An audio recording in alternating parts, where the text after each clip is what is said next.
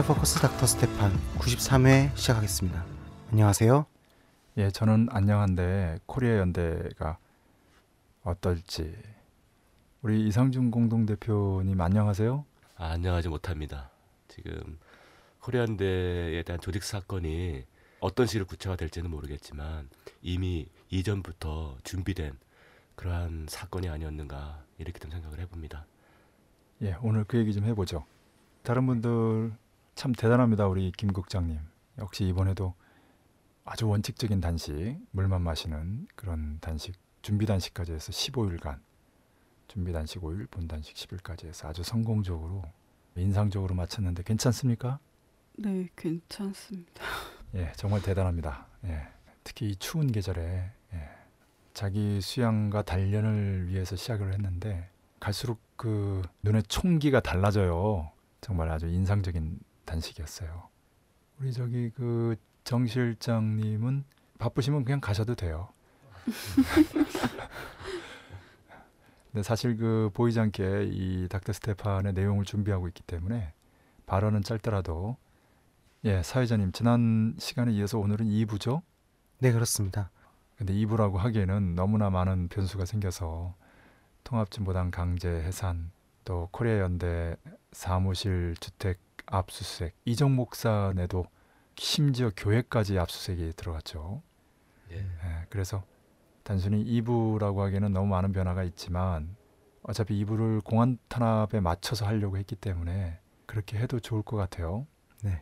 그럼 정세 개괄부터 부탁드립니다. 예, 키워드는 파쇼화라고 할 수 있어요. 예, 박근혜 이른바 정권 이제는 박근혜 정윤회 이른바 정권이라고 불러야 한다고 말씀드렸죠. 정윤회 게이트가 아니라 박근혜 정윤회 게이트라고 불러야 하고요. 줄여서 이제 박정 정권이라고 합시다. 이 박정 정권이 백척간두, 사면초가, 풍전등화의 신세가 되다 보니까 그냥 닥치는 대로 하고 있어요. 살기 위해서라면 양잿물도 마시겠다라는 그런 분위기입니다. 그래서 이 게이트가 터진 직후 5일 정부 고위 관계자가 제주도에서 기자회견하면서 북의 오이서주체 해제와 이산가족 상봉을 맞바꾸는 딜을 공개적으로 제안하듯이 대북 카드를 던졌는데 북으로부터 답이 없자 동시에 던진 공안 카드에 집중하고 있어요. 12월 19일에 통합진보당 강제 해산이 바로 그 대표적인 사건이고 통합진보당 강제 해산 이후 통일 진보 세력에 대한 대대적인 탄압이 있을 것이라고 누구나 다 얘기했는데 그 첫 번째 대상으로 코리아 연대가 지목됐어요. 예. 통합진보당 줄여서 이제 진보당이라고 합시다. 진보당 강제 해산은 헌법재판소 줄여서 헌재라고 부르는데요. 헌재의 완전한 무리수죠. 민주적 기본 질서를 위반했다고 하는데 위반하지 않았거든요. 진보당은 완전히 합법적인 진보 정당입니다. 독일의 공산당은 민주적 기본 질서를 부정했죠. 그래서 강제 해산 당했습니다마는 진보당은 그런 적이 없습니다. 강령에서나 정책에서나 책임적인 위치에 있는 사람들의 발언에서나 그리고 실제 행동에서 일체 그런 사실이 없어요. 예, 진보적 민주주의도 김일성 주석만이 아니라 수많은 사람이 언급을 했고 또 김일성 주석이 언급한 거고 무슨 상관이에요? 김일성 주석이 애국이라고 그러면 남에서는 애국이란 말을 못 합니까? 김일성 주석이 민주주의라고 말하면 남에서는 민주주의란 말을 못 합니까? 이게 국가보안법 줄여서 보안법이 가지는 그 문제점이 바로 이런 거죠. 북에서 연방제를 주장한다고 남에서 연방제를 주장하면 안 된다는 논리거든요. 20세기 일정 시기 이를테면 1930년대 독일이나 이탈리아 그리고 1970년대에 뭐 제3세계에서 파시즘이 횡행했어요. 그럴 때는 이런 억지 논리가 일부 통했지만 21세기 대명청지에 가능한 얘기가 아니죠. 예. 예. 그런 거짓된 근거와 비약적인 논리로 전무후무한 헌재 그릇된 판결 물론 이제 그 배우의 청와대라고 하는 박근혜 이른바 정권의 파쇼적 폭거가 본질이죠. 헌재는 검찰처럼 박근혜 정윤회의 꼭두각시 충견 노릇을 했을 뿐이에요. 그러다 보니까 이제 뭐 여러 무리수가 나오는데 가령 이제 국회의원 다섯 명을 면직했어요. 이에 대해서 창원대 모 교수가 이거 잘못됐다라고 오히려 탄핵을 제기하는 판입니다. 국회의원의 면직은 국회에서만 결정할 수 있는데 헌법재판소가 월권했다는 거죠.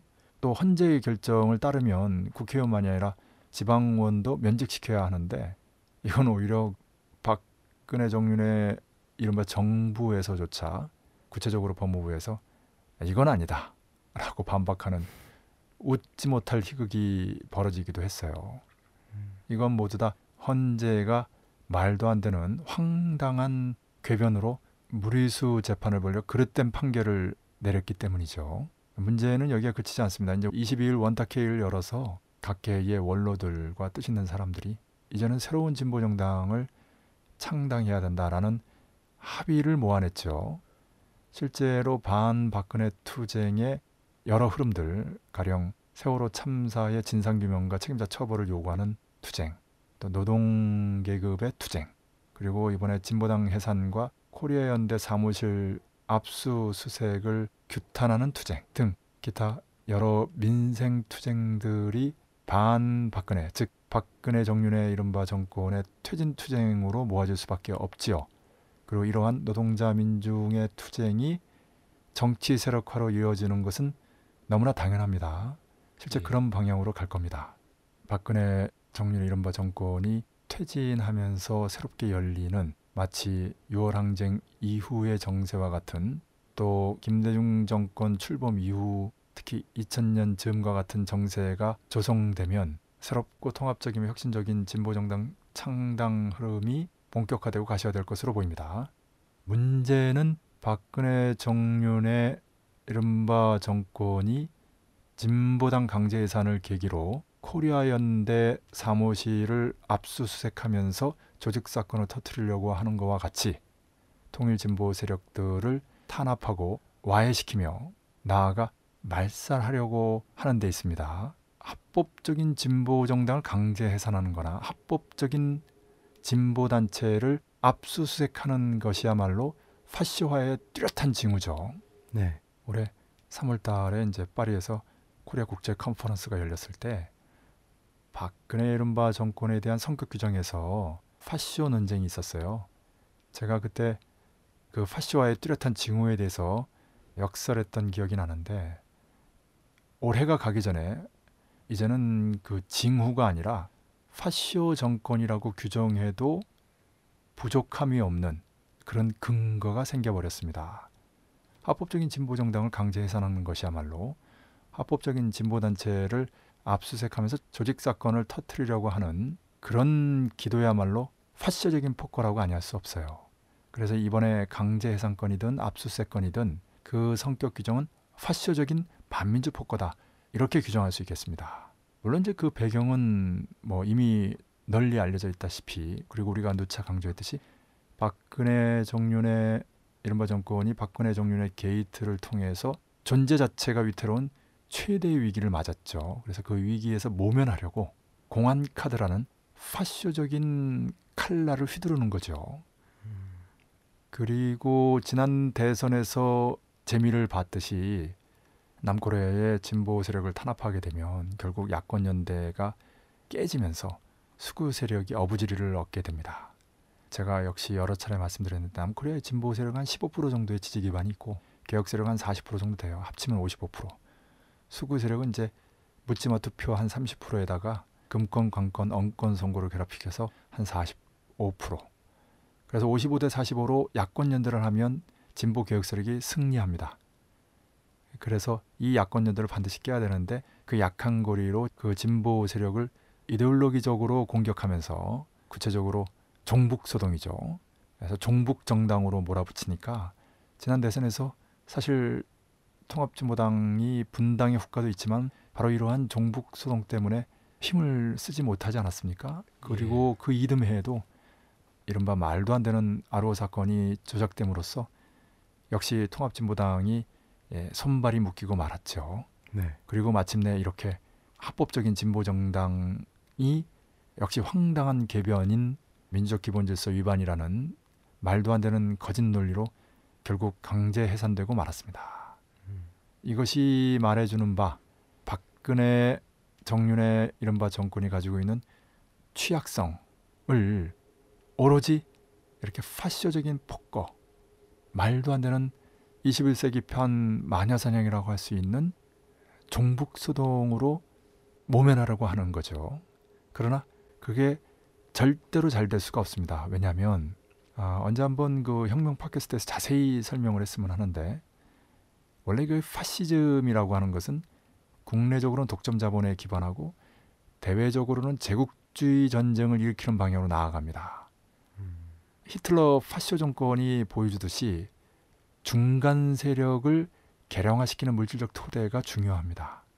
히틀러는 당시 영악하게도 유대자본의 힘을 이용해서 경제 문제를 해결하고 나아가 유대자본을 압수하면서 그 집안을 굳건히 했죠. 이렇게 중간층을 개량화시키는 물질적 기반이 필수적인데 남코리아는 오히려 다른 나라로부터 식민지 초과이온을 수탈해오는 선진국 발전된 자본주의 국가가 아니라 식민지 초과이온을 수탈당하는 사실상 후진국 발전 중인 자본주의 국가라고 하지만 본질상 식민지거든요.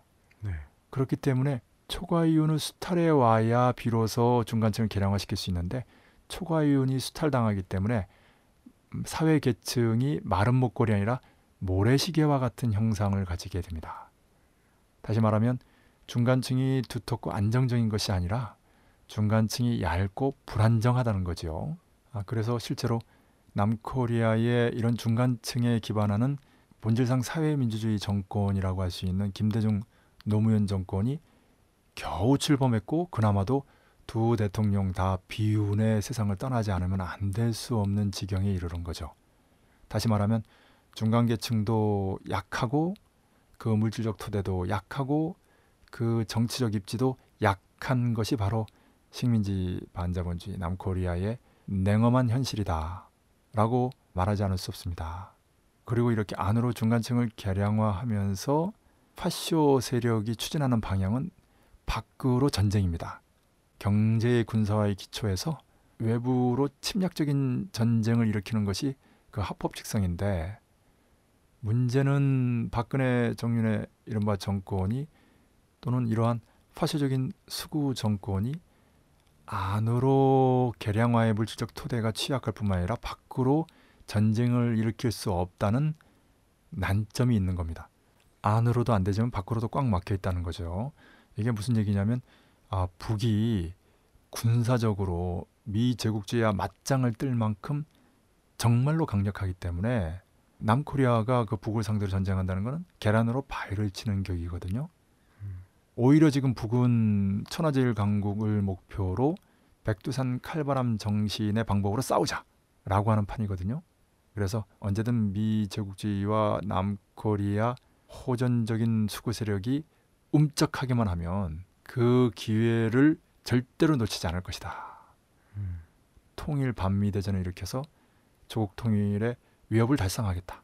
김일성, 김정일 선대 최고 리더들의 유언을 관찰하겠다. 이런 북이거든요. 네. 최근에 김정일 국방위원장이 3년 탈상을 하면서 김정은 최고 리더가 11월에 백두산에 올라 백두산 칼바람 정신을 강조하고 그것을 12월 17일 노동신문에 동태간 정론을 통해서 확인한 뒤에 바로 그날 금산 태양궁전 앞 중앙추모대회에서 황병서 총정치국장과 전용남 김일성 사회주의 청년동맹위원장이 재차 강조했죠. 이런 판입니다.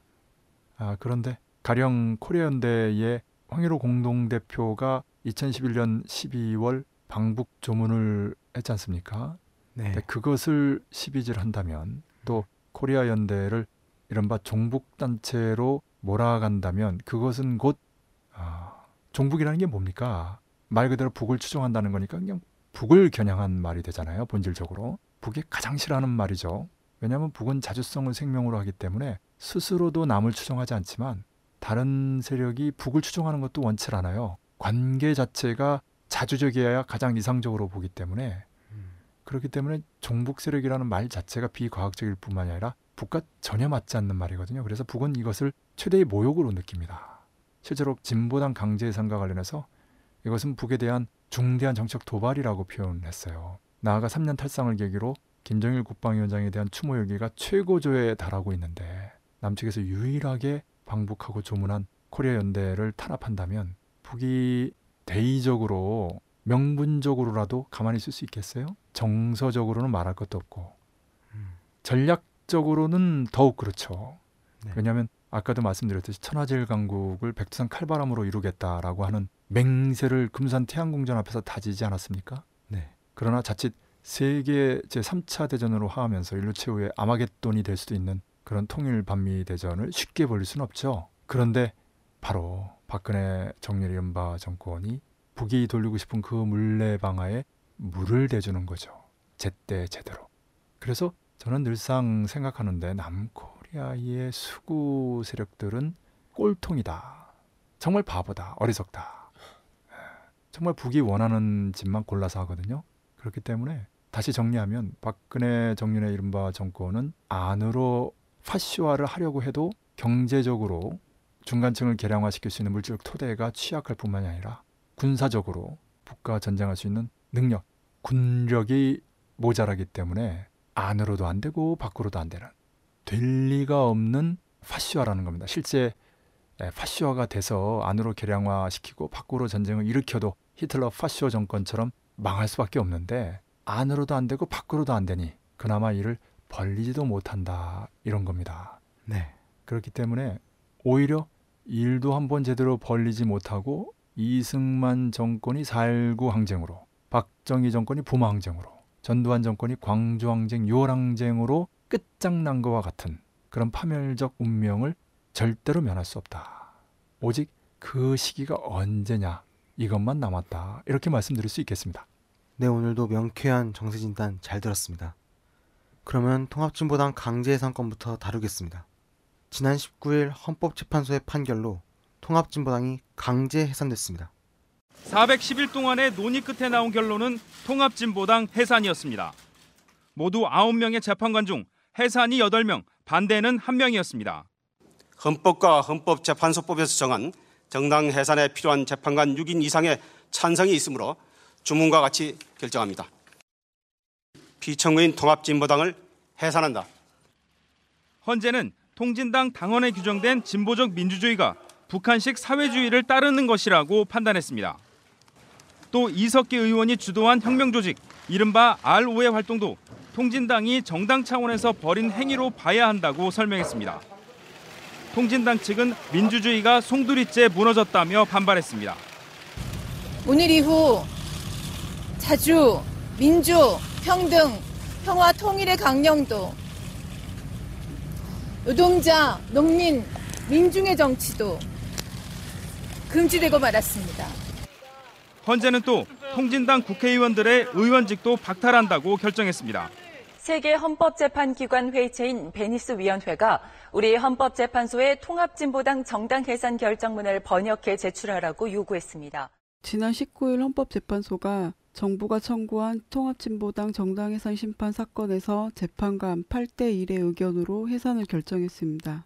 이 선고의 효력은 즉시 발생해서 중앙선거관리위원회는 통합진보당의 정당 등록을 말소하게 되며 통합진보당과 같은 이름을 쓰는 것은 물론 비슷한 강령을 내세운 당을 창당하는 것도 금지되며 당비, 후원비, 기탁금, 국고 보조금 등 진보당의 잔여재산은 국고로 환수됩니다. 8대 1은 이제 일반적 예상을 좀 뛰어넘는 그런 숫자죠. 예, 아마 박근혜 정부 이른바 정권의 모종에 강력한 압력이 있지 않았나 추론하고요. 다른 명칭, 다른 강령의 진보정당 창당은 아무 문제가 없어요. 네. 실제 그런 논의가 진행되고 있고요. 통합진보당은 여러 가지로 내후 외환을 겪으면서 재정적으로 많이 취약해져 있는 상황이에요. 그렇기 때문에 놀라울 게 없는 이야기들입니다. 8명의 재판관은 진보당 강령의 진보적 민주주의는 한국 사회를 식민지 반봉건 사회로 규정하고 예, 식민지 반봉건 또는 식민지 반자본주의라고 표현했는데 식민지 반봉건은 80년대 이전 얘기예요. 이번에 헌법재판소 재판관들이 공부를 좀 했을까 했는데 보니까 전혀 안 됐더라고요. 이재화 변호사가 정봉주 전국구에 나와서 발언한 내용을 보면 재판관 중에 세 명은 내내 졸았다라고 하더라고요. 사실 재판은 한 1년 끌었는데 처음 시작할 때부터 결론은 예정돼 있지 않았느냐. 그러니까 재판 내내 관심이 있을 리가 없죠. 예. 예, 그러니 뭐 꾸벅꾸벅 조는 거는 그냥 상리였을 것이다라는 생각이고요. 실제 뭐 엄청난 양의 문서들을 검토했다고 하지만 뭐 밑에 실무자들이나 대충 읽어봤을까 재판관들은 다 읽어본 사람 없을 거예요. 예, 그러다 보니까 이제 근거도 없고 논리도 비약하는 그런 표현들이 막 속출했는데 그 중에 하나입니다. 네. 인민민주주의 혁명을 내세우는 자주파의 이념이고 아니에요. 민족해방 민주주의 혁명이에요. 음, 그러니까 NLPDR도 아니고 NLDR입니다. 그런데 그런 걸 알 리가 없죠. 통합진보당의 주도 세력은 과거 북한 주장에 동조하고 북한과 연계해 활동해왔다고 밝혔습니다. 예, 이거는 말 그대로 재판부의 주관적인 판단이에요.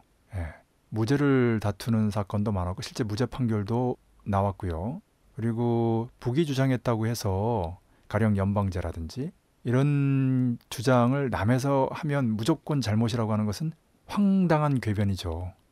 네. 예, 그게 바로 이제 마녀사냥이고 메카시즘이죠. 그런 판결이 나온 겁니다. 공안검사 출신이 헌법재판소 소장을 맡을 때부터 예견된 판결이죠. 이어서 통합진보당 주도 세력이 자유민주주의 체제를 전복하려고 한다. 이석기 의원의 내란 음모 주장에도 적극 동참해왔다고 밝혔습니다. 지금 가장 큰 문제는 뭐냐면 통합진보당도 그 강령이나 정책에서 책임적인 위치에 있는 사람들의 발언과 통합진보당의 활동에서 일체 민주적 기본 질서를 위배한 사실이 없는데 심지어 혁명 조직이라는 그 이른바 아로와 관련해서도 민족 기본 질서를 부정하거나 위반한 사실이 없어요. 이석기 의원도 그런 강연을 하지 않았고 아로는 명칭도 없지만 강령 규약도 없어요. 그러다 보니 그냥 뭐 혁명 조직이니 의뢰 민주적 기본 질서를 부정하지 않겠느냐라는 이미지를 가지고 주관적인 환상을 가지고 심리를 하고 있는 거죠. 따라서 통합진보당은 최종적으로는 북한식 사회주의 체제를 추구하고 있다고 평가된다며 이는 민주적 기본 질서의 반함으로 헌법에 따라 정당 해산이 필요하다고 밝혔습니다. 예, 헌법 8조의 민주적 기본 질서는 단순히 자유민주적 기본 질서라고만 할 수 없어요. 민주라는 말은 자유보다 보다 넓은 개념이기 때문에 그래요. 그런데 설사 자유민주적인 기본 질서라고 하더라도 다시 말씀드리지만 통합진보당은 강령이든 정책이든 책임적인 발언이든 당의 활동이든 어디에서도 단 한 번도 이것을 부정해 본 적이 없어요. 심지어 이른바 아로 세력도 이석기 의원의 발언에서도 그런 사실이 없습니다. 이게 객관적 사실이 아니고 그런 속내를 품지 않았겠느냐. 이석기 의원을 비롯한 이른바 아로 세력이나 통합진보당 간부들이나 당원들이 그런 저의를 품지 않았겠냐라는 추측이에요. 어, 나아가 북한식 사회주의라는 말을 쓰지도 않을 뿐만이 아니라 지금 통합진보당이 내세웠던 진보적 민주주의는 사회주의적 민주주의가 아니에요. 그렇다고 자본주의적 민주주의라고 규정하기에는 진보적이긴 해요. 이에 대해서는 구체적으로 베네수엘라를 비롯한 남미에서 새롭게 부각하는 그런 민주주의라고 대체로 합의가 모아졌어요. 그래서 저를 비롯해서 민주노동당 전 최고위원인 하연호 대표와 함께 에콰도르 볼리비아를 올 3월 말에서 4월 초에 방문했던 것입니다. 에, 베네수엘의 차베스 대통령이 서거한 이후 라틴에서의 진보적 민주주의의 상징으로 부상하고 있는 곳이 바로 에콰도르와 볼리비아거든요. 프랑스와 우따오라고 하는 세계적인 종교 사회학자의 초청으로 이루어진 뜻깊고 좋은 기회였기 때문에 적지 않은 시간과 노력을 들여서 다녀왔습니다. 그것은 다름 아닌 진보적 민주주의의 실체를 확인하기 위한 이론 실천적 행보였다라고 할 수 있는데요. 이런 것처럼 진보적 민주주의와 관련된 구체적인 표상을 통합진보당은 중남미의 말 그대로 진보적인 민주주의에 맞춰가고 있었어요. 예. 그런데 이것을 북한식 사회주의라고 억지로 껴맞춘 뒤에 말도 안 되는 강제해산 판결을 내린 거죠. 언제 한번 역시 또 혁명 팟캐스트에 자세히 설명했으면 하는데 유럽의 정당 스펙트럼을 보면 선명해집니다. 남코리아는 이제 천민 자본주의, 뭐든지 조급하게 진행되다 보니까 때로는 그 본질을 보기가 어려운 때가 많아요. 그런데 오랜 역사와 전통을 자랑하는 발전된 자본주의 국가에서는 가령 정당 스펙트럼 같은 게 선명합니다. 그 이유 중에 하나는 이를테면 남코리아에는 국가보안법으로 절대 불어대고 있는 공산당이 유럽에서는 버젓이 합법적으로 활동하거든요. 독일에서도 공산당이 강제 해산됐지만 그 경우는 자유민주적 기본 질서를 정면으로 부정하고 아, 무장 봉기를 기본 강령으로 삼고 있기 때문에 그래요. 그런 독일 공산당조차도 지금 합법적으로 그 세력이 활동하고 있어요. 제가 무슨 무슨 행사장에서 적지 않게 만난 적이 있어요. 그리고 유럽 커뮤니즘의 대표적인 정당인 프랑스 공산당이 여전히 건재하고 있고요. 비록 세력은 좀 위축됐지만 기층의 견실한 공산주의 세력이 민심과 하나 돼서 왕성하게 활동하고 있는 것은 부정할 수 없는 현실입니다. 그래서 좌측부터 우측까지 이렇게 본다면 공산당과 좌파당과 사회민주당, 녹색당, 그리고 보수당, 그리고 극우당 이렇게 편제가 돼 있어요. 여기서 그 사회민주주의 정당은 프랑스에서는 사회당, 독일에서는 사회민주당, 영국에서는 노동당, 레이버 파티죠. Workers' Party가 아닙니다. 북의 노동당은 Workers' Party죠. 이 공산당과 Workers' Party로서의 노동당이 정통 공산주의 세력이고 프랑스와 같은 공산당은 유로 커뮤니즘 공산당이고 프랑스에서의 사회당은 레이버 파티, 삼인주의 정당입니다. 그런데 이제 소련 동구가 무너지면서 그 이전까지 공산당과 극우당 중간쯤에 있었던 삼인당이 마치 시소에서 좌측이 가벼워져서 우측이 내려가니까 그쪽으로 또르르 굴러가듯이 기존에 그 중간쯤에 있었던 삼인주의 입지에서 그 삼인주의와 보수당의 중간쯤 되는 위치로 이동했죠. 이것을 제3의 길이라고 불렀어요. 사실은 그 이전에 제국주의 사회주의의 다른 길이라고 해서 그 중간쯤에 있는 삼인주의의 원래 포지션을 제3의 길이라고 했는데 그것이 다시 한번 꺾이면서 소련 동구 무너진 이후 더욱 개량화돼서 기존의 제3의 길과 보수 세력의 제1의 길의 중간쯤 되는 그런 위치로 바뀌었죠. 그런데 남코리아는 이제 공산당 자체가 없어요. 애초부터 시소가 왼쪽이 가벼워요. 그러다 보니까 진보 세력들이 공산당을 만들 생각은 엄두도 하지 못하고 민주노동당이나 통합진보당 같은 진보적 민주주의 수준의 유럽으로 말하면 좌파당, 삼인주의 좌파 수준의 입지를 가지는 그런 정당을 만들어 모두 모였죠. 그런데 이제 1차, 2차 분당을 거치면서 삼인주의 세력이 정의당 또는 노동당, 레이버 파티의 이름으로 활동하고 있습니다. 진보신당이 바뀐 노동당은 학생들을 중심으로 하는 전형적인 petit 정당이에요. 이름도 Labour Party라고 하지 않습니까? 정의당은 아예 사회민주주의를 공식적으로 내걸었어요. 그러니까 petit 정당 맞지요. 오직 통합진보당만이 petit 정당이 아니었는데 다만 그 지도부의 petit적 한계 때문에 종파 패권주의라는 문제가 계속 제기됐죠. 그럼에도 불구하고 당을 깨고 나간 종파 기회주의와는 차원이 다르다고 하지 않을 수 없어요.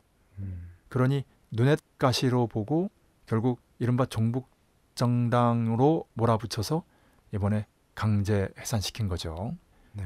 과거 박정희 군사 쿠데타 직후에 사회당, 사회대중당이나 진보정당이 파괴된 것처럼 이번에 그 후손인 박근혜가 일종의 정치 쿠데타를 벌여서 합법적인 진보정당을 파괴한 것이죠. 그 애비에 그 딸이라고 할 수 있습니다.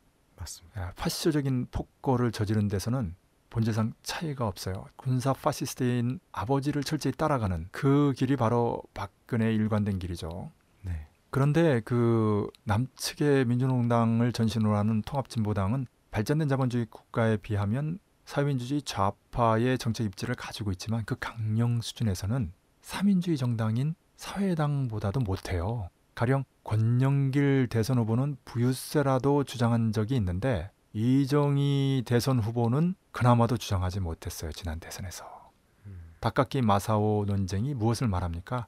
밤파쇼 수준에서 머물렀다는 거거든요. 신자주의를 반대하는 것도 노동자 민중들의 처지를 정서적으로 표현하는 데 그쳤어요. 사실 자주 통일의 핵심적인 내용인 평화협정이라든지 미군 철수, 또 민주주의 핵심적인 내용이면서도 통일과 관련된 국가보안법 철폐, 그리고 통일의 핵심적인 강령인 연방제에 대해서는 한마디도 하지 못했어요. 사실 심상정이야 삼인주의 정당의 대표니까 증세 없이 복지 없다라는 삼인주의의 전통적인 주장을 하는 것은 너무나 당연하지만 이정희 대표와 심상정 대표는 각각 노동계를 비롯한 민중의 정당과 우띠 정당, 진보적 민주주의를 이념으로 하는 정당과 사회민주주의를 이념으로 하는 정당의 대표들 아닙니까? 그런데 둘 다 똑같이 증세 없이 복지 없다라는 삼인주의 전통적인 주장을 했어요. 그것은 이정희 대표가 진보적인 민주주의를 이해하는 데서 한계가 있다는 것을 의미합니다. 언제 한번 이 부분과 관련해서도 혁명 팟캐스트에서 자세히 다뤘으면 하는데 증세 즉 세금 정책이야말로 삼인주의의 전가의 보도예요. 양 세금 나오면 삼인주의 이렇게 생각해도 과언이 아니에요. 네. 다시 말씀드려서 권영길 대표보다 이정희 대표가 더 후퇴한 거죠. 음. 그러니 삼인주의 좌파는커녕 삼인주의의 세금 정책을 그대로 답습하는 통합진보당을 아, 민주적 기본질서를 위반했다고 강제 이산하니 이거는 가마솥에서 펄펄 끓고 있는 돼지 대가리가 웃을 일이다. 어, 이걸 외국의 정당 관계자들이나 뭐 정당 이론가들이 들으면 이해를 못할 거예요. 사실 국가보안법을 이해를 못해요. 음. 자산과 표현의 자유가 없다는 것을 이해를 못하거든요. 맞습니다. 그러니까 딱 그 국가보안법 논리 그대로 헌법재판소가 내린 거예요 판결을. 네. 그러지 않아도 국가보안법 한정합헌이라고 회개한 망측한 판결을 내린 적이 있는데 헌법재판소는 아, 없는 이만 못해요. 이게 결론이에요. 이름도 아. 바꿔야 될 것 같은데요. 뭘로? 유신헌법 재판소라고. 예리했어. 아. 유신 자체가 이제 헌법을 내포하기 때문에 유신 재판소 이렇게 해도 될 것 같아요. 말을 줄여서. 네. 또는 위헌 재판소 이것도 괜찮을 것 음. 같아요. 헌법 정신을 위반하는 것은 통합진보당이 아니라 헌법재판소예요. 통합진보당의 간부들이 아니라 헌법재판소의 재판관이에요. 한명 빼고 여덟 명. 음. 공안검사 출신이 헌법재판소 소장하면서 공안 검찰, 정치 검찰의 논리대로 청와대의 시녀, 청와대의 꼭두각시, 청와대의 충견이 된 거죠. 그렇게 지저된 판결이다. 조홍천 전 비서관이 자기는 감시견, 워치독이라고 하지 않았어요? 그러니까 이번에 그 검찰이 이제 박관천 경장의 자작극이다라고 무리하게 수사를 마무리하는 모습을 통해서 또 헌재가 통합진보당이 민주적 기본질서를 위반했다고 강제 해산이라고 하는 무리한 판결을 내리면서 우리도 충견이다. 개견자를 써서 우리도 견이다. 라고 지저된 거죠. 만천하에.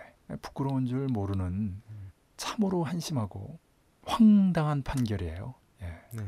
어쨌든 이렇게 돼서 올해 파리에서 있는 코리아 국제 컨퍼런스에서 논쟁이라도 됐던 그 박근혜 이른바 정권의 파쇼화가 이제는 만천하에 백일하에 드러났다. 어느 누구도 부정할 수 없는 객관적 근거와 합리적 논리로서 입증이 됐다. 이렇게 말씀드릴 수 있겠습니다. 네. 헌법재판소의 국제기구인 벤스 위원회가 있는데요. 여기서 통합진보당 정당해산 심판 결정문을 제출하라고 남코리아 헌법재판소에 요청했습니다. 이 베네스 위원회의 주축이 이제 유럽의 헌법재판소들이에요. 그런 측면에서 볼 때 남코리아 이번 통합진보당 강제 해산 판결은 정상적이라면 베네스 위원회에서 잘못됐다라고 판결을 낼 확률이 높아요. 실제로 정당 해산과 관련해서는 매우 엄격히 적용해야 된다라고 얘기하거든요. 예. 여기서 엄격히라는 측면은 이번에 그 헌법재판소 심리 과정에서 가장 큰 문제점이 상식적으로 잘 알다시피 이제 민사재판보다 형사재판이 입증 책임이 높아요. 왜 안 그렇겠어요? 인신 사람을 구속해야 되는데 그렇죠? 그런데 그 사람들의 정책 결사체인 정당을 해산하려면 훨씬 더 높아야 하거든요. 그런데 형사 재판 수준이 아니고 민사 재판 수준으로 판결을 내린 거예요. 객관적인 근거와 논리보다는 주관적인 심리로. 그래서 이른바 퍼즐 이론까지 등장했다고 합니다. 정말 가관이 아닐 수 없는데 다시 말하면 통합진보당과 아로를 일치시키고 그들의 속내가 민주적 기본질서 부정이다라고 하는 점쟁이 재판을 한 거죠. 네. 참으로 놀라운 일이 아닐 수 없어요. 그러다 보니까 국회의원 면직이라든지 또 지방의원 면직과 관련돼서 양심적인 교수의 탄핵 청구라든지 또 법무부의 반대 의견까지 나오는 기막힌 일들이 이제 속출하고 있는 거죠. 그래서 헌법재판소는 이걸로 끝났어요. 음. 그 소장이 청와대에 충견이 돼서 짓는 순간 에, 견 수준으로 떨어진 거예요. 소장이 견인데 에, 재판소가 견이 아니겠어요. 견의 집이 되는 거죠. 헌법 개판소 이렇게 표현해도 조롱입니다만은 이런 신랄한 조롱이 이제 인터넷을 덮고 있는 거죠. 예. 정당 해산 관련해서 북에서도 비난을 했는데요. 남조선을 요신 독재 시대로 되돌려 놓은 괴뢰패당의 죄악은 절대로 용납될 수 없다. 조국평화통일위원회 서기국 보도 제 1082호 지난 19일 괴뢰패당은 헌법재판소를 내세워 남조선의 합법적 진보정당인 통합진보당을 강제로 해산하고 이 당 소속 의원 다섯 명의 국회의원직을 모두 박탈하는 파쇼적 폭거를 감행하였다. 지금 세계 그 어느 나라에서나 정당 활동의 자유가 보장되고 있으며 극심한 리념적 편견과 인권 유린이 횡행하는 서방 자본주의 나라들에서도 좌익 정당들이 합법적으로 활동하고 있다. 공화국 북반부의 전체 인민들은 온 결의와 함께 통합 진보당을 강제 해산한 괴뢰패당의 횡포무도한 만행을 민주주의와 인권에 대한 용납 못할 도전으로 자주 민주 통일을 바라는 남조선 인민들에 대한 전대미문의 파쇼 폭거로 우리에 대한 또 하나의 극악한 정치적 도발로 낙인하면서 이를 준열히 규탄 단지한다. 조선중앙통신은 조선민주법률가협회 대변인 담아 파쇼 악정으로 명주를 부재하려는 자들에게 차례될 것이란 비참한 파멸밖에 없다를 22일 게재했습니다. 담화에서는 박근혜 패당의 통합진보당 강제 해산 망동을 초보적인 법률적 요구도 완전히 무시한 불법 무법의 무지막지한 파쇼적 폭거라고 전했습니다. 예, 제가 말씀드렸던 이제 객관적인 근거, 합리적인 논리가 전혀 없는 그 소송 절차마저도 상식에 반한다. 이것이 바로 이제 초보적인 원칙도 없는 판결이었다라는 얘기죠. 이어 합법적 정당을 강제 해산한 것은 실로 시대의 흐름과 인류의 보편적 인권에 전면 배치되는 반인류적 범죄가 아닐 수 없다며 인간의 초보적인 정치적 자유와 민주주의적 권리마저 여지없이 짓밟는 이러한 파쇼 폭군, 인권 유린의 왕초들이 있지도 않는 우리의 인권 문제에 대해 떠들며 소란을 피우는 것이야말로 파렴치의 극치라고 전했습니다. 예, 미국을 비롯해 서방 제국이 대북 인권 소동에 열을 올리고 있기 때문에 인권 부분에 민감하게 표현을 했고요. 본질은 이제 파쇼적인 폭거에 있습니다. 그러면서 파쇼 폭군이라든지 파쇼 악정이라든지 이런 표현을 쓰고 있는 거고요. 계속해서 그 무슨 헌법을 비롯한 각종 법이라는 것들은 모두 청와대의 1인 독재 수단으로 전락되었다며 상권 분립의 미명하에 존재하고 있는 행정인이 입법인이 사법인이 하는 것들도 다 청와대의 정치시녀 꼭두각시일 뿐이라는 것을 이번 통합진보당 해산 사태가 여실히 증명해주고 있다고 밝혔습니다. 네, 누구나 잘 알다시피 부르주아 민주주의, 자유민주주의의 기본 체계는 삼권 분립인데 삼권 분립은 허상이죠. 네. 예. 입법부도 그렇고 사법부도 그렇고 검찰이든 법원이든 심지어 헌법재판소까지 전부 청와대의 시녀 꼭두각시 저는 충견이라는 표현이 더 정확할 것 같아요. 남코리아에서는 단순한 시녀가 아니에요. 충견이에요. 그러면서 남조선 인민들은 유신 독재를 되살리는 괴뢰 보수패당의 파쇼적 망동을 절대로 용납하지 말아야 하며 그를 반대하는 투쟁에 적극 일떠서야 할 것이라고 강조했습니다. 예, 딱 유신 맞습니다. 파시오적인 망동이라고 다시 한번 또 강조했네. 본질은 파시즘이에요.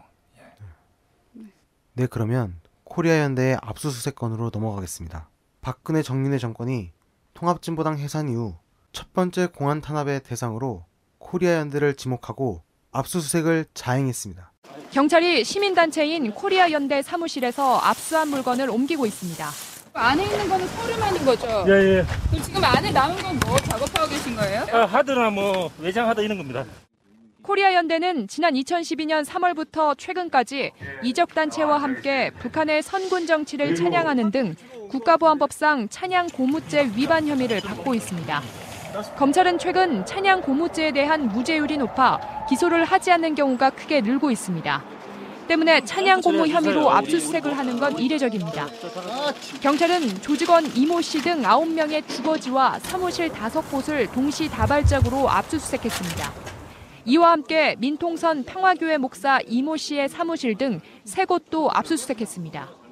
이 씨는 지난해 11월 독일에서 친북 성향 단체가 주최한 세미나에 참석해 북측 인사와 접촉한 것으로 알려졌습니다. 이 자리에서 애기봉 등탑 점등은 남측의 대북 심리전이라고 말하는 등 북한의 주장에 동조한 혐의도 받고 있습니다. 오늘 하루 국가보안법 위반 혐의로 압수수색을 당한 사람은 10명, 여기에 투입된 경찰관만 90여 명에 이릅니다. 서울시경 보안이과와 충남도경이 22일 오전 7시 40분경 서울과 인천에 있는 코리아연대 사무실과 서울과 충남에 있는 공동대표의 주택 등 총 8곳을 동시에 포렌식 요원 등 수사관 66명을 급파해 압수수색했습니다. 포렌식 요원이라는 건 이제 컴퓨터의 데이터들을 다루는 요원들을 말하는 거죠. 경찰은 압수수색하며 코리아 국제 포럼 자료집, 격월간 The Front 전권, 코리아 반도 대변혁기 자료집, 진보 노동자회 리플렛, 월간 코리아 21과 사무실에 있는 데스크탑 컴퓨터와 개인 노트북들과 대용량 USB, 동행, 내리사랑 등의 책들 그리고 개인 물품까지 압수수색했습니다. The Front 전권을 압수해 가서 그것을 다 제대로 읽고 이해하고 분석한다면 아마 박근혜 정윤회 이른바 정권 또는 수구 꼴통 세력들과 맞서는 투사로 바뀔 거예요. 왜냐하면 너무나 근거와 논리가 명확하니까 진리와 진실이 어느 편에 있는가라는 것을 과학적으로 확신하는 계기가 될 거예요. 그래서 장담컨대 대충 볼 거다. 헌법재판소 재판관들도 졸고 있는 판인데 뭐 대단한 이 사명의식이 있다고 열심히 읽어대겠어요. 그냥 대충 하는 거지. 경찰은 코리아연대 이상준, 이상훈 공동대표와 지영철 전 공동대표 등이 범민련 남측본부 등과 연대해 통일운동을 전개하며 국가보안법을 위반했다는 혐의를 내세우고 있습니다. 국가보안법이라는 게 이제 코에 걸면 코걸이, 귀에 걸면 귀걸이 아닙니까? 네. 마음대로 적용하면 돼요. 통일진보 단체에는 어떤 단체든 걸면 걸려요. 또 이와 더불어 공동대표들이 코리아 연대의 황해로 공동대표가 2011년 12월 김정일 국방위원장의 급서시 방북해 조문하게 했다며 그 혐의까지 함께 부각하고 있습니다. 2011년 12월에 조문은 이효 여사, 현정은 회장도 했어요. 누구는 되고 누구는 안 된다면 법이 아니죠. 네. 법이라는 것은 이제 공정하면서도 형평성이 있어야 되기 때문에 그리고 조문에서 강조한 것은 6.15 공동선언과 14선언 뿐이에요. 김정일 국방위원장, 김대중 대통령, 김정일 국방위원장과 노무현 대통령이 합의한 그 6.15 공동선언 14선언에 의거해서 화해 협력을 이룩하자, 통일로 나아가자라고 하는 그런 취지에서 방북했고 어쨌든 그 일방이었던 최고 리더의 갑작스런 서거에 대해 조의를 표함으로써 남과 북 해외 동포들 간의 화해를 도모하는 데서 기여한 방북이거든요. 이것을 이제 국가보안법의 이른바 잠입 탈출죄를 적용해서 이제 두들겨 패겠다는 거죠. 그리고 내내 가만히 있다가 이번에 코리안대 사건을 조작하면서 그것도 통합정부당 강제 해산의 분위기 속에서 이제 세트로 처리하겠다는 거죠. 음. 그동안 어떻게 참았나 싶어. 그러나 이거야말로 말도 안 되는 황당한 마녀 사냥이기도 하지만 서두에도 말씀드렸습니다마는 3년 탈상을 계기로 김정일 국방위원장에 대한 추모 열기가 최고조에 달하고 있는 북입니다. 북의 군대와 인민들이 정서가 최고로 고조되어 있는 상황에서 마치 1990년대 강인함 범민련 의장의 길 비켜라 조문 간다라는 조문의 뜻을 밝힌 걸로 바로 구속을 시켰던 그런 일이 재판된다면 그때처럼 북이 가장 강력히 대응하지 않을 수 없는 거죠. 네. 그게 북이에요. 쉽게 말하면 불난집에 기름을 붓는 격이라는 겁니다. 음. 얼마나 어리석은지 모르겠어요. 한편 같은 시각 동시에 경기도 김포에 있는 민통선 평화교회 이정 목사의 교회 아동센터 자택 등 세 곳도 포렌식 요원 등 수사관 32명을 파견해 압수수색했습니다. 이정 목사는 포츠담 국제 컨퍼런스에 참석해 북측 발표자들과 만났다는 혐의와 애기봉 등탑 점 등에 대해 발표했다며 이적 문건 제작 배포 혐의를 적용하고 있습니다. 그 이정 목사의 포츠단 국제 컨퍼런스의 발표 내용은 애기봉 등탑 저지 내용으로 일관돼 있어요. 그것은 당연히 이정 목적이 아니라 남북 코리아 반도에서의 평화와 통일을 바라는 마음인 거죠. 특히 평화지요. 네. 그것을 걸었고요. 북의 조국 통일연구원에서 발표자들이 참석했는데 그 발표자들과 회합 통신을 했다는 건데 그것은 당시 발표자 중에 한 사람인 장 살렘 소로몬대 교수가 증언하듯이 네 이것은 2013년 말 또 다른 참석자인 장경욱 변호사를 조선일보가 왜곡 보도했을 때 그때 장살렘 교수가 마침 국내에 있었어요. 그래서 기자들 앞에서 직접 증언을 했죠. 이번에도 오늘 광화문에서의 기자회견장에서 장살렘 교수의 편지가 낭독됐습니다. 그 내용은 한마디로 포츠담 국제 컨퍼런스는 철저히 학술적인 행사였고 그 자리에서 일체 접촉이 없었다라는 증언이에요. 소르본대 교수 세계적으로 저명한 석학의 증언이죠. 그러니까 이정 목사는 완전히 무혐의인 거죠. 그리고 바로 이 순간에 국방부가 애기봉 등탑 점등과 관련해서 승인을 했어요. 그러니까 지금 이 순간 해군 사령부와 기독당이 이와 관련된 논의를 진행하고 있다고 합니다. 그래서 애기봉 등탑의 점등이 올해 이 예민한 시각에 만약에 진행이 된다면 지난 10월 10일 대북 풍선 작전 때 북이 조준 격파 시켰던 것과 같은 그런 일이 벌어질 수 있어요. 실제로 서남전선군 사령부가 이런 경고를 하고 있고요. 풍선은 하늘에서 터진 거지만 땅 위에 있는 그것도 남측에 있는 등탑이 격파된다면 그것은 전혀 차원이 달라집니다. 그래서 이런 측면에서 애기봉 등탑과 관련된 사안은 참으로 첨예한 사안입니다. 네. 그런 애기봉 등탑 저지 투쟁의 중심에 있는 분이 이정 목사인데 이정 목사를 이렇게 말도 안 되는 보안법에 걸어서 탄압하려고 하는 것은 애기봉 등탑 저지 투쟁을 위축시키기 위한 저희가 있는 것이 아니냐. 물론 그 의도대로 되지는 않을 것입니다. 코리안대는 이번 사건을 통합진보당 강제 해산을 계기로 통일 진보 세력을 압살하기 위한 파쇼적인 공안 탄압의 신호탄이라고 보고 있습니다. 어제 22일에 있었던 서울시경, 충남, 도경 100여 명이 마포 사무실을 비롯해서 서울, 경기, 인천, 충남 등 공동대표와 회원주택 총 8곳에서 압수수색을 진행을 했는데 이것은 이미 오래전부터 공안 경찰이 통합진보당 강제 해산을 계기로 본격적인 탄압을 시작한 것입니다. 이미 지난 12월 8일 수사관 두 명이 노골적으로 마포 사무실 주변을 배회하면서 이 탄압을 예고했었습니다. 국가보안법 찬양 고무 회합통신 잠입 탈출 이적 표현물 혐의를 내세우고 있는 공안 경찰이 대체 코리아 연대를 탄압을 가하면서 조직 사건을 가하려고 하는 그 이유가 뭐겠습니까?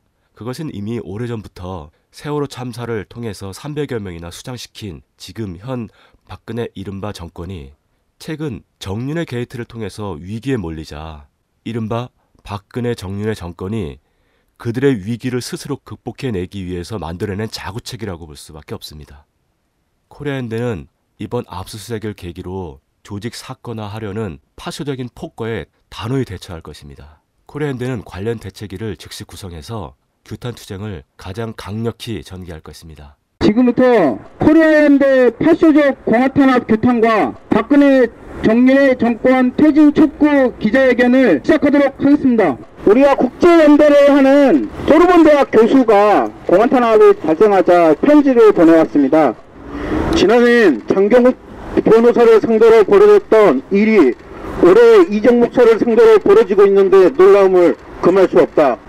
포츠담 국제 컨퍼런스는 코리아의 평화를 바라는 취지에서 열린 학술적인 행사였다. 나는 도대체 이렇게 평화적인 내용의 학술적인 행사에 참여한 게 왜 문제가 되는지 도저히 이해할 수 없다. 코리아 연대와 그 회원들은 모두 코리아의 평화와 통일 그리고 남코리아의 민주주의와 인권을 위해 진심으로 헌신하는 참다운 진보주의자 민족과 민주주의를 사랑하는 사람들이란 것이다. 그런데 경찰이 그런 코리아 연대의 사무실과 주택 등에서 압수수색이 진행되었고 이정 목사의 교회와 아동센터, 자택 등 세 곳을 압수수색했다는 소식을 들었다.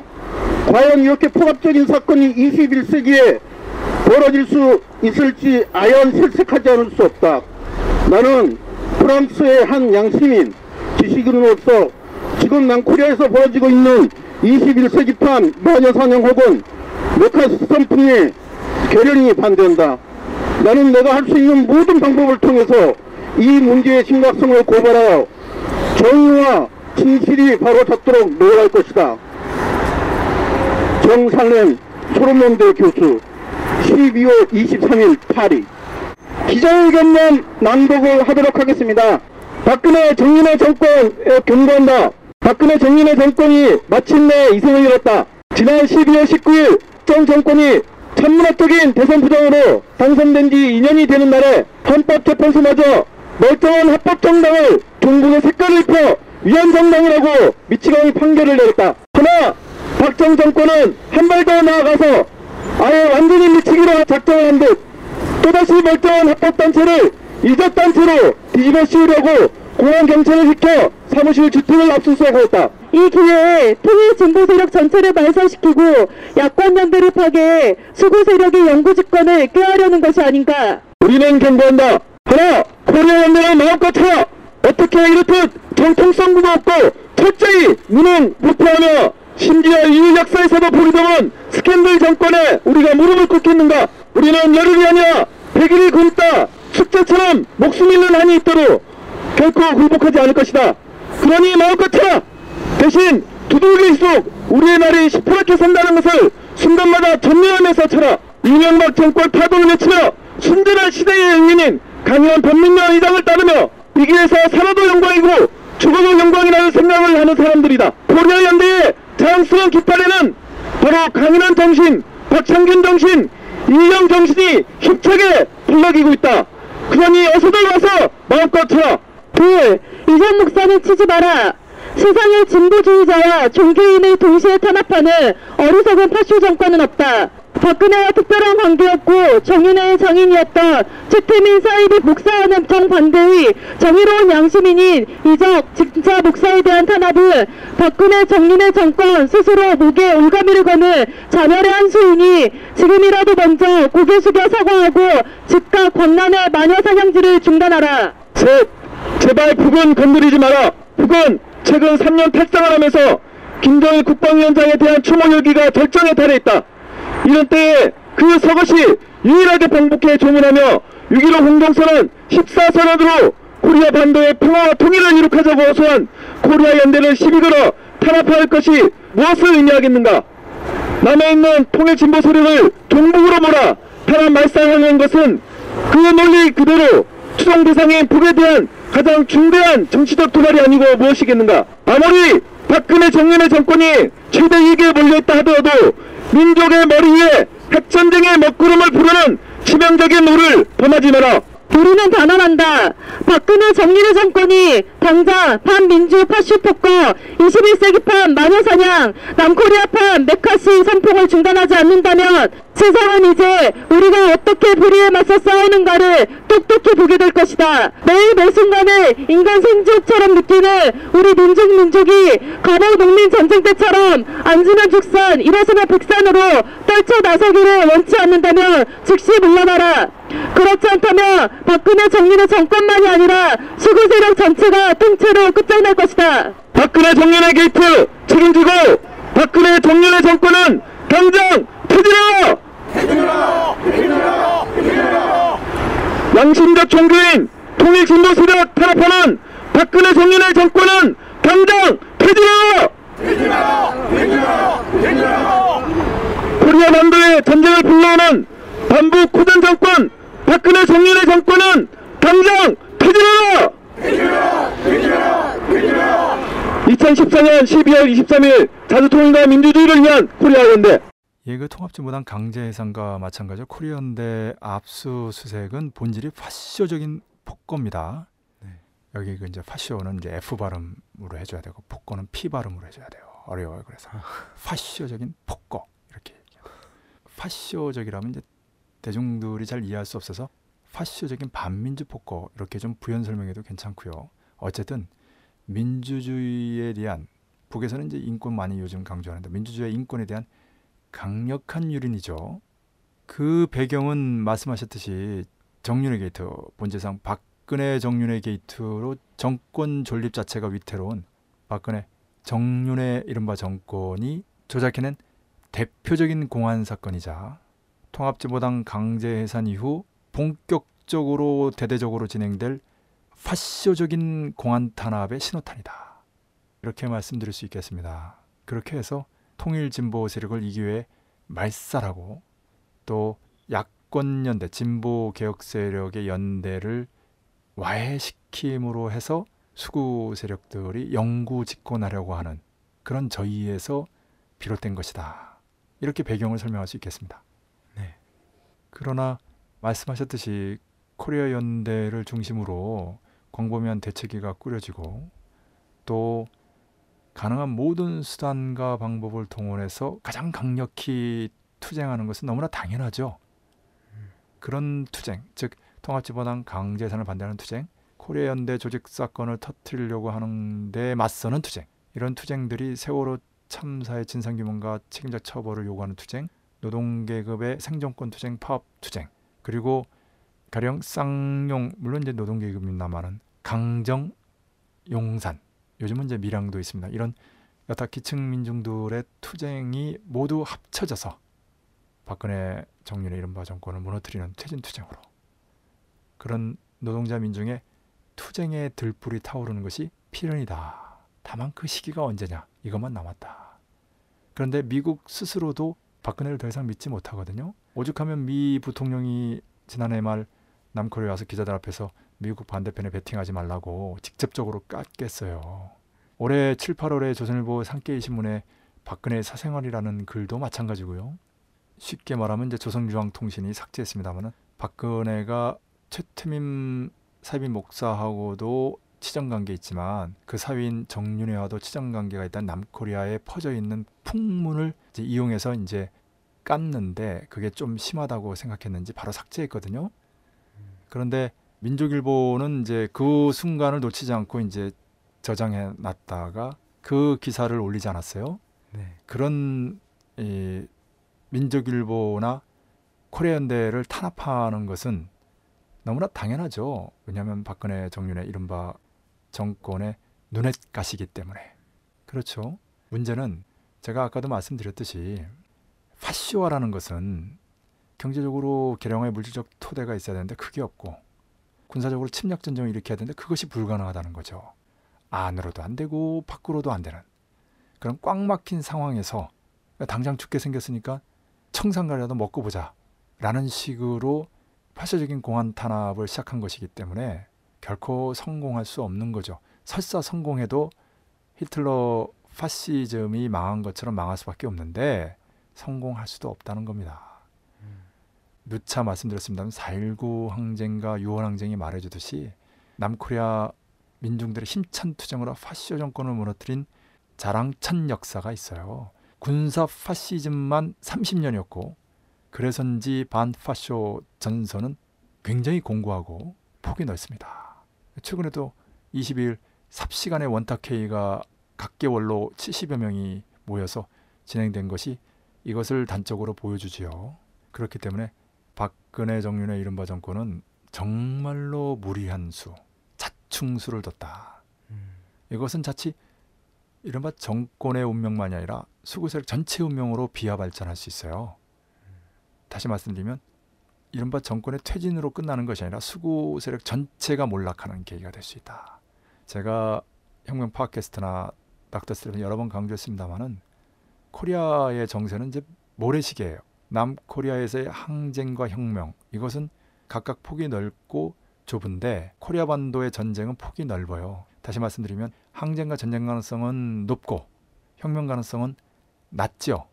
네. 이런 모래시계 같은 모양인데 여기서 항쟁은 개혁 정권이 서는 것이고 혁명은 진보 정권이 서는 것이고 전쟁은 군정이 서는 거거든요. 군정이 설 때는 수구 세력 통째로 없어질 수 있어요. 그러니까 박근혜 정윤의 이른바 정권이 모험적으로 추진하고 있는 반북 호전 대결 정책은 수구 세력 자체 입장에서 봤을 때도 매우 위험한 것이다. 결코 좋은 일이 아니다라는 거죠. 실제로 남코리아의 보수 세력은 물론이고 수구 세력조차도 반북 호전 정책을 좋아하잖아요. 전쟁이 일어나면 서울은 장사포 사정거리예요. 한 시간에 만 발이 쏟아진다고 하는 그 이상 쏟아질 겁니다. 예, 드러난 역량만 그 정도니까 한 발에 산풍 사고 나는 거 아닙니까? 네. 강남에 땅 좀 갖고 있고 건물 좀 갖고 있는 수구 세력들이 한순간에 거지가 될 수 있는 그리고 언제 어떻게 생명이 날아갈지 모르는 그런 상황이 바로 전쟁 아닙니까? 그렇기 때문에 수구 세력들은 판단 잘해야 돼요. 박근혜 정윤의 이른바 정권이 궁지에 몰려서 뭐든 하려고 할 때 정신 바짝 차리지 않으면 그 이른바 정권만이 아니라 수구 세력 전체가 전멸될 수 있다는 거. 무시무시한 얘기죠. 네. 아, 그 얘기를 지금 북의 군대와 인민들이 다른 것도 아닌 금수산 태양궁전 앞에서 3년 탈상을 하면서 맹세를 하는 거 아닙니까? 맹세라는 표현이 정확하게 나와요. 마지막 문장들은 거의 맹세예요. 백두산 칼바람 정신으로 여차하면 통일 반미 대전 벌려서 반드시 뭐 통일하고 변혁을 이루겠다라고 하는 가장 철저하고 강력한 맹세들을 하고 있는데 뭐 하는 것인지 모르겠어요. 그렇기 때문에 지금 박근혜 정윤의 이른바 정권이 모험적으로 벌이고 있는 파쇄적인 공안 탄압이야말로 요즘 신의 한 수라는 표현이 많이 유행하는데 이미 지났나? 자멸의 한 수다. 신이 있다면 깜짝 놀랄 만한 어떻게 저렇게 아둔할 수 있을까라는 대표적인 무리수 자충수다. 사실 죽으려고 결심하면 무슨 짓인들 못하겠어요. 수많은 사람들의 눈에 피눈물이 흐르게 하고 나아가 목숨을 앗아간 그런 이른바 정권이 무사하리라 영구히 가리라 생각한다면 그만한 착각도 없는 거죠. 예. 이상준 공동대표님이 이제 지금 컨디션이 좋지 않아 가지고 예, 목소리가 많이 잠겼는데 이런 얘기를 하고 싶으셨죠? 대신해서 좀 강조했습니다. 예, 맞습니다. 제가 사실 좀 목소리가 좀 좋잖아요. 그런데 그 노하우가 좀 있어요. 마지막에 가서 목소리를 좀 떨어뜨리는 거예요. 호소력 짙게 표현하면서. 근데 이것은 우리 이상준 공동 대표님한테서 제가 벤치마킹한 겁니다. 사실은. 아, 다 그렇게 얘기해요. 이 녹음을 들으신 분들은 다시 한번 이상준 공동대표의 발언을 보면 그걸 눈치챌 수 있을 거예요. 코리아 연대를 이제 친 것은 이제 통일진보 세력의 대표적인 조직이다. 여기가 가장 강력하고 기가 센 조직이다. 이렇게 보는 것 같아요. 그러니까 코리아 연대를 꺾어야 전체 통일진보 세력을 꺾을 수 있다. 이런 판단을 공안 경찰 아마 그 배후에 이제 여러 공안 세력들이 있겠죠. 그래서 이렇게 공안 세력들이 판단하는 것 같아요. 그리고 이제 어차피 엎질러진 물 통합진보당 강제 해산까지 밀어붙이는 이 기회에 눈엣 가시인 코리아 연대까지 강제 해산 시켜보자 라는 술책에서 나온 거죠. 근데 이제 그게 착각이라는 거예요. 왜냐하면 코리아 연대는 한마디로 얘기하면 강희남 정신으로 무장한 연대체예요. 강희남 정신이라는 것은 곧 범민련 정신인데 범민련 초대 의장이자 영원한 의장인 강희남 목사님께서 1987년 전두환 파쇼 정권에 맞서서 감옥에서 40일간 단식 투쟁을 전개하시고 길비켜라 조문 간다라고 하는 조문 투쟁을 벌리며 또 구속 수감되시고 한 총령과 함께 범민련을 세우고 강화한 그리고 반미의 기치를 내고 전국을 순회하면서 노숙투쟁, 단식투쟁을 전개하시고 나아가 노무현 대통령 서거 시에 이명박 정권에 맞서서 개혁 세력만이 아니라 진보 세력도 함께 붕괴하라고 그 불씨가 되시겠다고 순절하신 분이에요. 그리고 그 강희남 의장님의 영원한 동지인 박창균 목사님이 바로 자주통일과 민주주의를 위한 코리아 연대의 상임 대표예요. 비록 지금은 세상을 떠나셨지만 코리아 연대는 그 정신을 계승하겠다라는 취지에서 지금도 박창균 목사님을 상임 대표라고 부르고 있어요. 살아계신다 이거죠. 코리아 연대 회원들의 심장 속에. 그리고 그 반려자이자 영원한 동지인 이영 선생님 또한 코리아 경기연대 공동대표이지 않았습니까? 올해 정말 가슴 아프게도 갑자기 세상을 떠나셨는데 바로 이 강희남 정신, 박 창균 정신, 이영 정신으로 무장하고 있는 대오가 코리아 연대거든요. 그러니까 파쇼적인 폭거, 공안 탄압을 벌리려고 할 때 가장 센 조직을 먼저 꺾겠다고 하는 그 저희는 알겠는데 상대를 잘못 골랐다. 누울 자리를 보고 발을 뻗으라고 탄압을 하면 그게 먹히는 조직을 가지고 해야 효과적인데 어리석게도 효과가 날 수 없는 오히려 코리아 연대를 유명하게 만들고 코리아 연대 회원들을 영웅으로 만드는 그런 가장 한심하고 어리석은 행동을 벌이고 있다. 그러니 효과를 볼 수 없을 뿐만 아니라 오히려 역효과가 날 것이다. 그래서 박근혜 정윤의 이른바 정권의 최대 위기를 모면하기 위해서 터트린 파쇼적인 폭거 공안 탄압이 오히려 그 이른바 정권의 파멸을 재촉하는 무리수, 자충수가 될 수밖에 없게 됐다. 물론 국가 권력이 작심하고 두들겨 패니 코리안대는 일정한 타격을 입겠죠. 그러나 그거보다 10배, 100배 더 소중한 것을 얻게 될 것이다. 우리는 그것을 이제 영예라고 하죠. 명예라는 표현에는 헛된 명예라는 게 이제 있다 보니까 영예라는 표현을 하는데 영예라는 표현에는 헛된 영예라는 이미지가 없어요. 예, 이제 정말 참된 변혁운동가들, 진보운동가들이 가진 인생관이란 살아도 영광, 죽어도 영광이라는 겁니다. 이것이 강희남 의장님의 삶과 투쟁의 정신이고 순절을 통해서 보여주신 가슴 아프지만 심장으로 새길 수밖에 없는 그런 불굴의 신념, 강한 의지가 바로 강희남 정신입니다. 그 정신으로 살며 싸우는 코리아 연대를 상대로 도발을 한 것은 코리아 연대 입장에서는 화가 아니라 복이라는 것. 설사 화가 있더라도 복으로 전환할 수 있다라는 것을 세상이 곧 똑똑히 보게 될 것이라고 확신합니다. 네. 그렇지 않습니까, 우리 대표님? 예, 말씀 정확하게 해주셨습니다. 우리는 두드리면 두드릴수록 더 강해질 거고 이 탄압을 반드시 10배, 100배로 돌려줄 것입니다. 그래서 박근혜 정윤의 이른바 정권이 통일 진보 세력을 압살하기 위한 이러한 파시적인 폭거에 대해서 반드시 응징해 줄 것입니다. 이 말은 이제 코리아 연대의 투쟁이 한 점에 불씨가 돼서 광보면 민중들의 투쟁이 들불처럼 타 번지게 될 것이라는 것이죠. 네. 우리 그 김 국장이 최근에 편집하고 있는 촛불 신문 음. 평균 매주에 한 번씩 나가는 이 촛불 신문이 최근호가 68회죠. 네. 예. 68주라는 얘기예요. 1년이 54주니까 1년 넘게 꾸준히 거의 매주마다 때로는 한 주에 두 번도 지난 8월 15일에는 자주 통일의 주제로 또 세월호 참사와 관련해서 이렇게 두 종류의 촛불 신문이 배포됐어요. 사실 21세기 민족일보도 그렇고 지금 하고 있는 이 닥터 스테픈 팟캐스트도 마찬가지죠. 그러니 왜 박근혜 정윤의 이른바 정권이 가만 놔두겠어요. 그런데 이런 실천 활동을 할 때는 다 이러저러하게 탄압이 들어올 것을 예상하고 그에 대비하기 마련 아닙니까? 네. 그런 의미에서 보면은 코리아 연대도 싸울 준비가 다 되어 있는 조직이라고 하지 않을 수 없지요. 당연한 얘기 아니겠어요? 네. 아, 그렇기 때문에 코리아 연대를 건드린 것을 이제 10배, 100배 후회하게 되는 거죠. 단순히 공안 경찰 정도가 아니라 청와대, 박근혜 정윤의 이른바 정권의 파멸을 결정적으로 촉진하는 계기가 되지 않을 수 없다. 이렇게 단언할 수 있겠습니다.